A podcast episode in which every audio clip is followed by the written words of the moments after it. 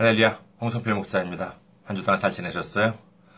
지난주에도 또 도움의 손길이 있었습니다. 항상 선교 주시는 분이죠. 허영 강도님께서 또 선교 주셨습니다. 꽤 오랫동안 된 것 같은 몇 년 정도 된 것 같습니다만은 정말 감사합니다. 주님께서 얼마나 기뻐하시겠어요. 정말 큰 도움이 됩니다. 감사합니다. 그리고 또 오늘 주일 아침에 보니까는 낮에 보니까는요. 권도형님께서 또 이렇게 섬겨주셨습니다. 정말 감사합니다. 주님께서 그 예물에 담긴 기도 주님께서 알고 계실 것입니다. 주님께서 주님의 방법으로 이렇게 정말 그 기도 응답해 주실 줄 믿습니다. 감사합니다. 다른 분들께서도 물질과 그다음에 기도로 많이 이렇게 섬겨주시기 바라겠습니다. 오늘 함께 은혜 나누실 말씀 보도록 하겠습니다. 오늘 함께 은혜 나누실 말씀 마태복음 10장 10절 말씀입니다. 마태복음 10장 10절 말씀 제가 봉독해 드리겠습니다. 여행을 위하여 배낭이나 두벌 옷이나 신이나 지팡이를 가지지 말라. 이는 일꾼이 자기의 먹을 것 받는 것이 마땅함이라. 아멘. 할렐루야, 하나님을 사랑하시면 아멘 하시기 바랍니다. 아멘. 오늘 저는 여러분과 함께 잘 되어야 합니다 라는 제목으로 은혜를 나누고자 합니다.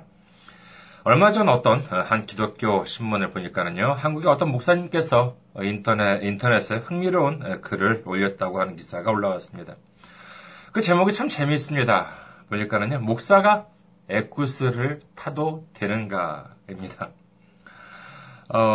에쿠스가 한국에서는 이렇게 상당히 좀 제일 비싼 고급차라고 하죠. 자동차에 대해서는 잘 모릅니다만은, 최고로 비싼 한국에서 이제 자동차라고 하는데, 인터넷에서 보니까는요, 뭐 사양에 따라서 좀 차이는 있겠습니다만은, 비싼 거는 뭐 한 1억 5천만 원 정도 한다고 하는 것 같습니다. 에쿠스라고 하면은요, 저처럼 이렇게 좀 외국에 살고 있는 사람들한테 있어가지고는 참 낯설게 느낄지도 모르겠습니다만은, 뭐 알기 쉽게 해보죠, 뭐. 목사가 벤츠를 타도 되는가. 여러분께서는 어떻게 생각하십니까? 앞서 말씀드린 그 기사, 어떤 목사님께서 그와 같은 글의 제목을 인터넷에 올렸다고 하는 그 신문 기사에서 본문을 읽기 전에 저는 그 제목을 본 순간 참 이렇게 그동안에 제 안에 있었던 상당히 많은 그 의문이 풀리는 것을 느꼈습니다. 예전에 제가 한국에서 교회에 다닐 때 그 교회 목사님이 하신 몇 가지 말씀이 떠올랐습니다. 벌써 그게 한 20년 정도는 되는 것 같네요. 그때 그 목사님께서 뭐라고 말씀하셨냐면요. 요즘 기독교계에 문제가 많이 일어나는데 그게 충분히 그럴만하다는 것입니다.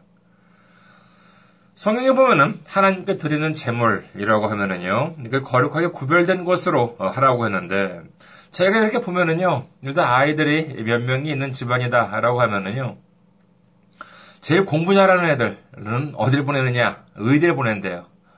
그 다음에 둘째는 어딜 보내느냐, 법대나 공대를 보낸다고 합니다. 그 다음에 제일 공부를 못하는 애를 이렇게 목사가 시키겠다고, 이렇게 신학교를 보내겠다고 안수를 해달라고 이제 이렇게 찾아온다는 것입니다. 그런데 그러다 보니까 교육의 문제가 끊이지 않지 않겠느냐라고 이제 목사님께서 말씀하셨는데, 그것도 뭐 이렇게 일리가 있는 말씀처럼 들렸습니다. 그러고 보면은요, 무슨 박사학위 논문 표절이다, 설교 표절이다 하는 문제만이 아니라 정말 그 낯뜨거운 기사들도 정말 이렇게 많이 볼 수가 있습니다. 제가 여기저기 이렇게 메일을 이렇게 이제 보내기 위해서 각 교회 홈페이지를 이제 찾기 위해서 검색을 해보면은요, 그 교회의 그 검색 홈페이지와 함께 여러 가지 그 신문 기사들 같은 것들도 많이 검색창에 이렇게 뜨겠죠. 그런 걸 보면은요, 정말 참 끔찍하기도 하고, 참 민망한 사건들이 교회에서 얼마나 많이 일어나는지를 볼 수가 있습니다. 그중 대표적인 것이 뭐냐 하면 바로 이 돈 문제가 되겠지요. 목회자들의 금전 감각에 대해서 저도 예전부터 좀 의문을 가져왔습니다. 정말 교회 돈은 무슨 자기 주머니 돈 쓰듯이 쓰는 분들이 있습니다. 이건 단순히 제 생각이 아니라 제가 그런 사실을 어떻게 알겠습니까? 그런 내용들이 신문에 실린다는 것이죠. 도대체 왜 그럴까? 목회자라고 하면은 좀 검소하고 다른 사람들을 살피고 그러면 살아야 하는 게 아닐까? 왜 그렇게 돈을 많이 쓰는 것일까 하는 그러한 의문들이 들었습니다. 그런데 그런 내용이 실리는 목사님들을 보면은요, 처음에는 뭐 다들 유명하신 분들이에요. 뭐 큰 교회 목사님이라고, 대형 교회 목사님이라고, 유명한 강사님이라고 이렇게 소문났던 분들입니다. 그런데 나중에 이런 일들 저런 일들이 막 터지니까는요, 그런 안 좋은 말들도 여러 가지 이렇게 그 정말 이렇게 덤이 돼가지고 이렇게 돌기 시작하고, 그래서 그런 것도 일부 언론들이 그런 보도를 하게 되는 것이지요. 하지만 그렇다면은요, 반대로 이 목회자들은 그럼 반대로 가난하게 살아야 되는 것이냐라고 하는 생각을 해보았습니다. 이건 또 이 점에 대해서도 또 여러분께서는 어떻게 생각하십니까? 목회자는 가난하게 살아야 한다?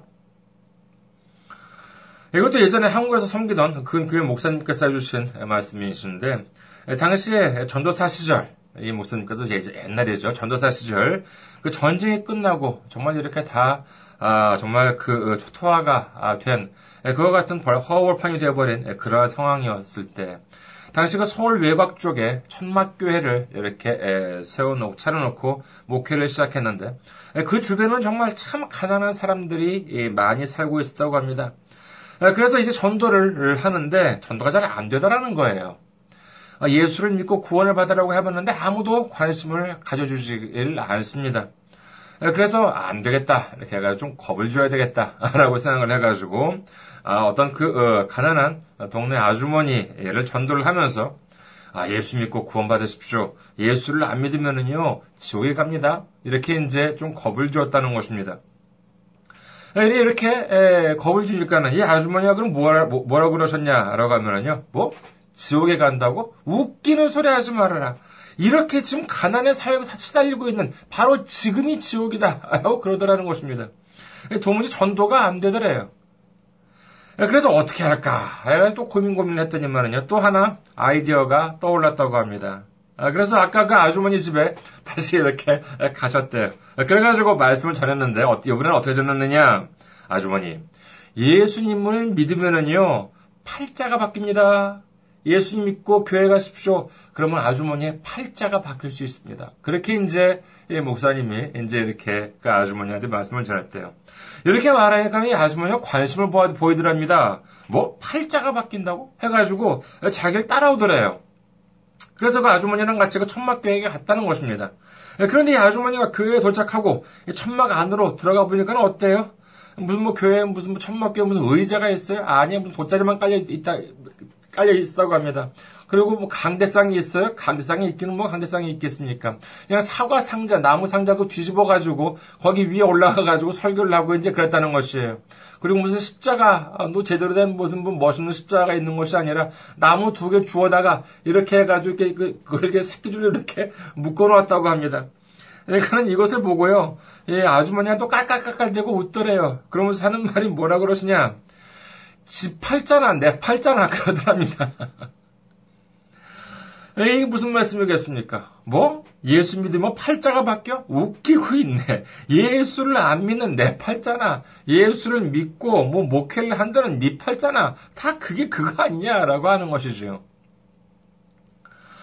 그러고 보니까 얼마 전에 본 일본 코미디가 하나 생각났습니다. 일본에서는 이른바 그 파워스팟이라고 하는 데가 있어요. 파워스팟이라고 하는 것이 뭐냐라고 하면은요, 뭐 예를 들어서, 글쎄, 한국에도 있을지 모르겠습니다만은, 이렇게 뭐 어디를 가면은요, 무슨 뭐 이렇게 어디 가면은, 뭐 모셔놓은 것들, 뭐 이제 그런 것들로부터, 이렇게 무슨 뭐 신비한, 무슨 이렇게 파워를 받는다, 그런 장소들에 가서 파워스팟이라고 한다는 것이 이제 있는데, 뭐 다 미신이죠, 뭐. 근데 뭐 일본 사람들이 워낙 또 이제 그런 걸 좋아하니까는, 여기저기 이른바 파워스팟이 있어요. 그래서 이제 코미디에 보니까는요, 딱 무대에 가려니까는 가운데 한 큰 바위가 이렇게 놓여 있습니다. 이렇게 해가지고 코미디예요. 이렇게 바위가 놓여 있고요. 그 앞에 이렇게 경비원이 이렇게 서 있어요. 그래가지고 워낙 많은 사람들이 몰려와서 이 돌을 만지려고 하니까는요, 만지지 못하도록 이 경비원이 이렇게 제지를 하는 것이지요. 마침 그때 한 청년이 옵니다.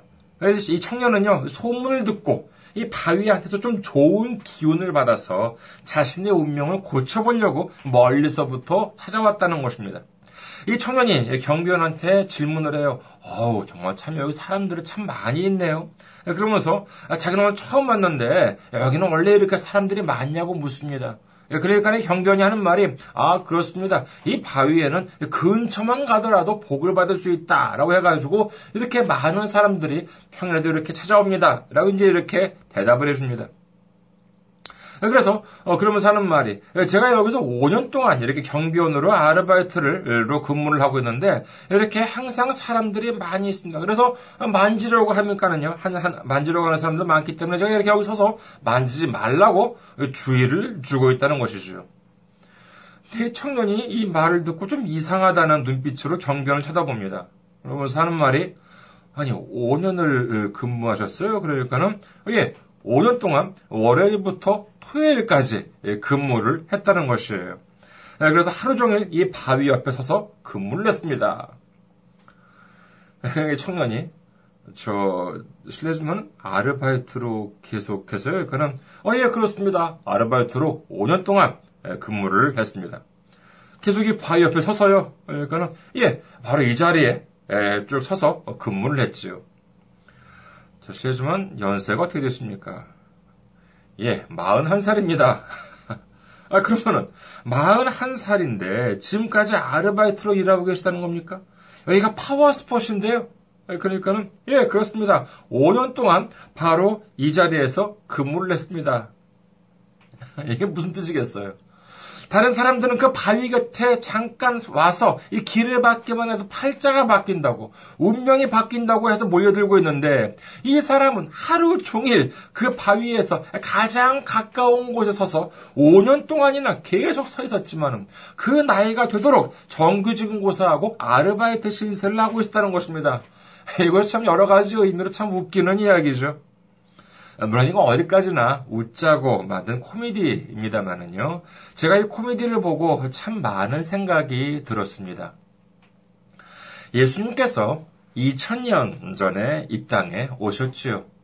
그렇다면 예수님께서 오신 이유가 무엇이었습니까? 그렇습니다. 십자가에서 우리의 모든 죄를 대속해 주시기 위해서 오셨습니다. 우리의 죄를 위해서 십자가에서 피를 흘려주시고 죽으심으로 말미암아 우리를 죄악 중에서 건져내시고 우리를 구원의 길로 인도해 주시기 위해서였던 것입니다. 하지만 그렇다면 예수님께서 이 땅에 오셨을 때 십자가에만 달리셨습니까? 그것으로 끝이었어요? 아닙니다. 예수님께서는 가시는 곳마다 천국 복음을 전파하셨습니다. 그리고 어디 그뿐입니까? 예수님께서는요, 자신을 고쳐달라고 오는 사람들을 거절하지 않았습니다. 예수님께로 나아가면은요, 앞을 못 보는 사람들의 눈이 열립니다. 못 걸었던 사람들이 일어납니다. 각종 질병에 걸렸던 사람들이 회복이 됩니다. 그뿐만이 아니었죠. 죽은 사람도 예수님께서 말씀만 하시면은 다시 살아났습니다. 그 이유가 무엇입니까? 좀 이상하게 들리실지 모르겠습니다만은요. 십자가 달리시기 위해서 오셨다면은 그냥 십자가 달리시면 되지 무엇하러 병을 고쳐주셨던 것입니까? 그것은 바로 예수님께서 이 공생애를 시작하실 때 하셨던 말씀을 보면 알 수 있습니다. 마태복음 4장 17절을 봅니다.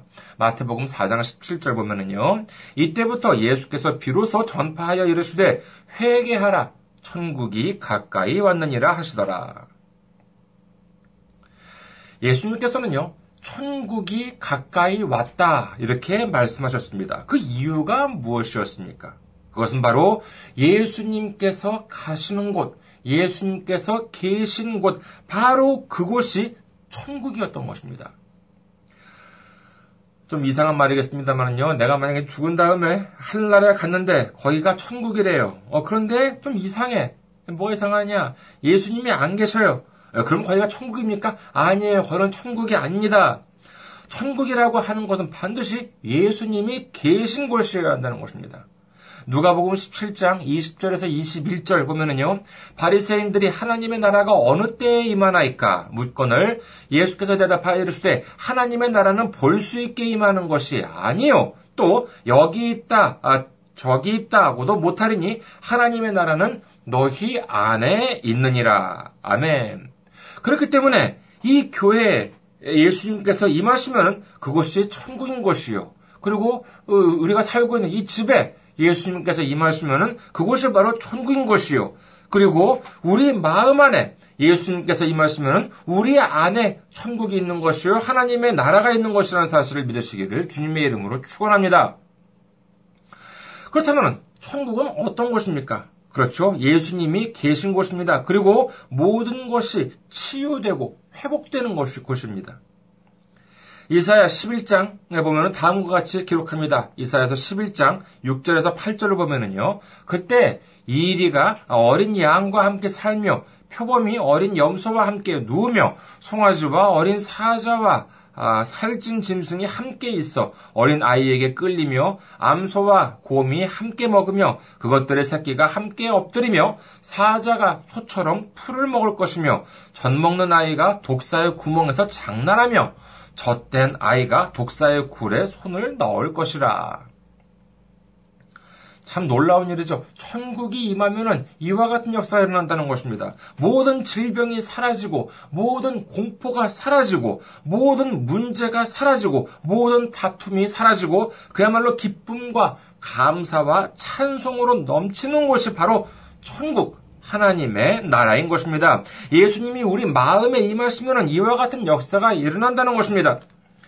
이건 예수 믿는 사람들 중에서 무슨 어려운 시험에 합격하거나 무슨 높은 직분을 받거나 아니면 선택받은 일부 사람들한테만 일어나는 기적이 아닙니다. 예수님을 구주로 영접하고 예수님을 의지하고 믿는 우리 모두가 한 사람도 빠짐없이 받아야 하는 놀라운 축복인 줄 믿으시기를 바랍니다. 예수님께서는 바로 그 점을 말씀하시고자 하셨던 것이지요. 예수님을 영접함으로 말미암아 천국이 임하게 된다면 더 이상 우리를 괴롭히고 있는 질병들로부터 모두 해방될 수 있다. 질병들이 모두 사라질 수 있다라고 하는 것을 말씀하고 계셨던 것입니다. 생각해 보십시오. 그렇다면 우리를 괴롭히고 있는 것이 질병뿐입니까? 아닙니다. 우리를 괴롭히고 있는 문제 중에 가난도 있습니다. 금전적인 문제, 경제적인 문제 왜 없겠습니까? 그런데 이 문제를 위해서, 이 문제를 해결받기 위해서 예수님을 믿으려고 했어요.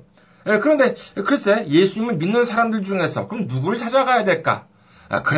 그래도 제일 믿음이 좋을 거라고 생각되는 목사님을 한번 찾아가 봐야 되겠다. 이렇게 해가지고 그 목사님을 찾아가 봤는데, 그 목사님 찾아가 보니까는 그 목사님은 월세집 반지하 단칸방에서 살면서 이 빚쟁이들한테 쫓겨가면서 살고 있고, 밥값도 없어가지고 하루에 한 끼밖에 못 먹고 살고 있다고 생각해 보십시오. 예수 믿고 싶어집니까? 다른 예를 들어볼까요? 그러면은 내가 몸이 안 좋아요. 그래서 근처에 사는 병원을 찾았습니다. 근데 정작 그 의사 선생님이 알고 보니까는 온갖 질병에 시달리고 있어요. 그렇다면 우리가 그 의사 선생님한테 치료를 맡기고 싶어지겠습니까? 내가 이빨이 안 좋아요. 그래서 치과를 갔습니다. 그런데 이 치과 선생님이 온통 다 충치예요. 그러면은 그런 분들한테 내 이빨을 맡기고 싶어지겠어요? 아닙니다. 그것은 불가능합니다. 오해하지 마십시오. 교회가 무슨 병 고치기 위해서 다니는 것이고, 그 다음에 예수님을 믿는 것이 무슨 부자가 되기 위해서 믿는 것이다. 그런 말을 하려고 하는 것이 아닙니다. 만약에 그렇다면은요, 병이 나으면은 교회 다니지 말아야죠. 부자가 되었다면 더 이상 예수님을 믿지 말아야죠. 하지만 그렇지가 않습니다.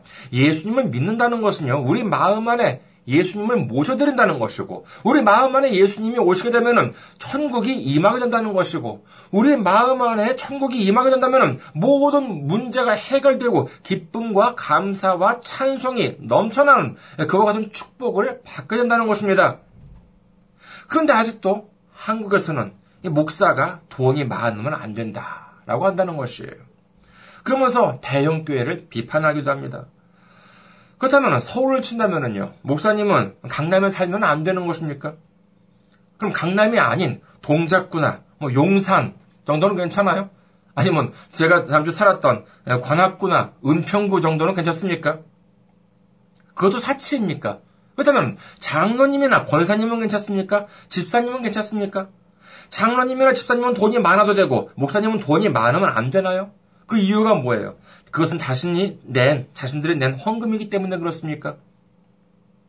예전에 제가 이런 말씀을 드린 적이 있습니다. 목회자들은요, 성도들이 낸 헌금으로 생활을 하기 때문에 항상 그 점을 잊어서는 안 된다는 것이죠. 그런데 그럼에도 불구하고 자기 자녀들을 유학 보내고 그런다는 말씀을 드린 적이 있었습니다면, 제가 앞서 언급한 목사는 에쿠스를 타도 되는가라는 제목을 보니까는요, 참 모든 것이 많이 이해가 된다라고 하는 것을 느꼈습니다. 참 한국에서 목사님들이 이런 고민을 하고 있구나. 라고, 그러한 것들을 정말 이렇게 한 번에 이렇게 확 와닿는 느낌을 받았어요. 한국에서는요, 목사님이 돈이 많아도 돈이 많다는 것이 알려지면 안 됩니다. 돈이 많다는 사실을 숨겨야 합니다. 그래서 어떻게 해요? 자신의 생활에 여유가 좀 있습니다. 그러니까는 자녀들에게도 좀 교육에 투자를 하고 싶고, 차도 사주고 싶고, 그렇지만은 이 교인들의 눈치가 보여요. 그래서 아예 눈에 안 띄게 유학을 보내려고 하는지도 모르겠다라고 하는 생각을 해보게 됐습니다. 이게 사실이라고 하는 것이 아니라 그럴 수도 있겠다라고 하는 생각을 들었다는 것입니다. 그래서요, 재미있는 단어를 하나 발견했습니다. 바로 예수 코스프레라고 하는 단어입니다. 코스프레라고 하는 것은 코스튬 플레이를 줄임말로써 무슨 만화 주인공이나 어떤 사람을 흉내내서 옷을 입거나 변장을 하면서 즐기는 것이라고 알고 있는데, 이 예수 코스프레라고 하는 말은 이분이 쓰신 그런 의도는 뭐냐, 예수님 잘 믿는 척 하려고 한다는 그런 뜻으로 아마 쓰시지 않았었을까라고 합니다. 사실 예수 코스프레라고는 말보다는요, 저는 오히려 크리스천 코스프레라고 하는 말에 더 어울리지 않을까 합니다. 무슨 믿음이 좋은 척, 신실한 척 하면서 이를 과시하려고 하는 것이지요. 그렇다고 또 오해하지 마시기 바랍니다. 목사나 교회 성도들이 꼭 고급 차를 타야 한다는 것이 아닙니다. 반드시 좋은 집을 살아야 한다는 것도 아닙니다. 한국에 보면은요, 자신의 형편은 전혀 아닌데, 빚내고 할부로 해서 억지로 자신을 과시하기 위해서 고급차를 타기도 하거나, 아니면 좋은 집에 사는 사람들도 실제로 있습니다. 하지만은, 그와 비슷하거나, 그보다 더욱 심각한 것이 무엇이냐라고 하면은, 바로 믿음이 좋은 척, 신실한 척을 하면서 자신의 믿음을 과시하고, 자신의 청빈함을 과시하는 것이라고 저는 생각을 합니다. 그런 일을 했던 사람들이 성경에서 누구입니까? 그렇습니다. 바로 바리새인들이었습니다. 그 사람들은요, 자신이 믿음이 좋다는 것을 과시하기 위해서 기도 시간만 되면 사람들이 많이 있는 곳에 가서 큰 소리로 기도를 했습니다. 금식을 할 때는요, 불쌍한 표정, 괴로운 표정을 사람들에게 보이려고 애를 쓰기도 했지요. 그것이야말로 신실한 크리스천 코스프레가 아니고 무엇이겠습니까? 교회나 목사님들이 가난해야 합니까? 그래야 믿음이 좋은 것입니까? 그건 모르고 하시는 말씀입니다. 교회나 목회자분들이 경제적으로 여유가 있으면 할 수 있는 일이 너무나도 많습니다. 예를 들어서 어떤 유명한 강사님이 있는데 그분을 강사로 모시고 싶어요. 그렇다고 아무 교회에서 모실 수가 있겠습니까? 저희 같은 경우에 좀 어려운 곳에서, 어려운 교회 같은 데에서 좀 이렇게 아주 유명한 강사 모시려고 해도 모실 수가 있어요? 아니, 못 모십니다. 일단은 돈이 얼마나 많이 들어갑니까? 강사료, 사례비도 그렇습니다만은요, 교통비, 숙식비만 하더라도 이만저만이 아니죠. 더군다나 지금 여기가 일본인데 한국에 계신 분을 모시려고 한다 그러면은 비행기 값이라도 들어야 될 거 아니에요. 하지만 목회자에게 경제력이 있다면 어떻습니까?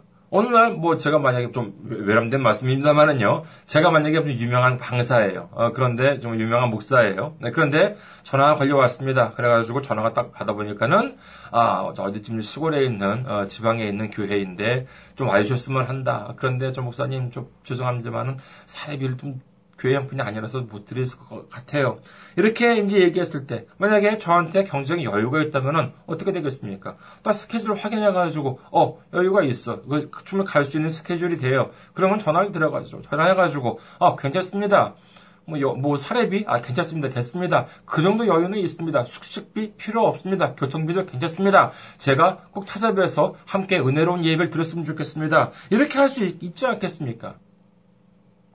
교회도 마찬가지죠. 교회 재정이 불안불안한데 어떻게 주님의 일을 마음껏 하면서 선교사도 파송하고 그다음에 많은 다른 곳에 여러 가지 교회도 짓고 그럴 수 있겠습니까? 오늘 말씀 마태복음 10장 10절을 다시 보겠습니다.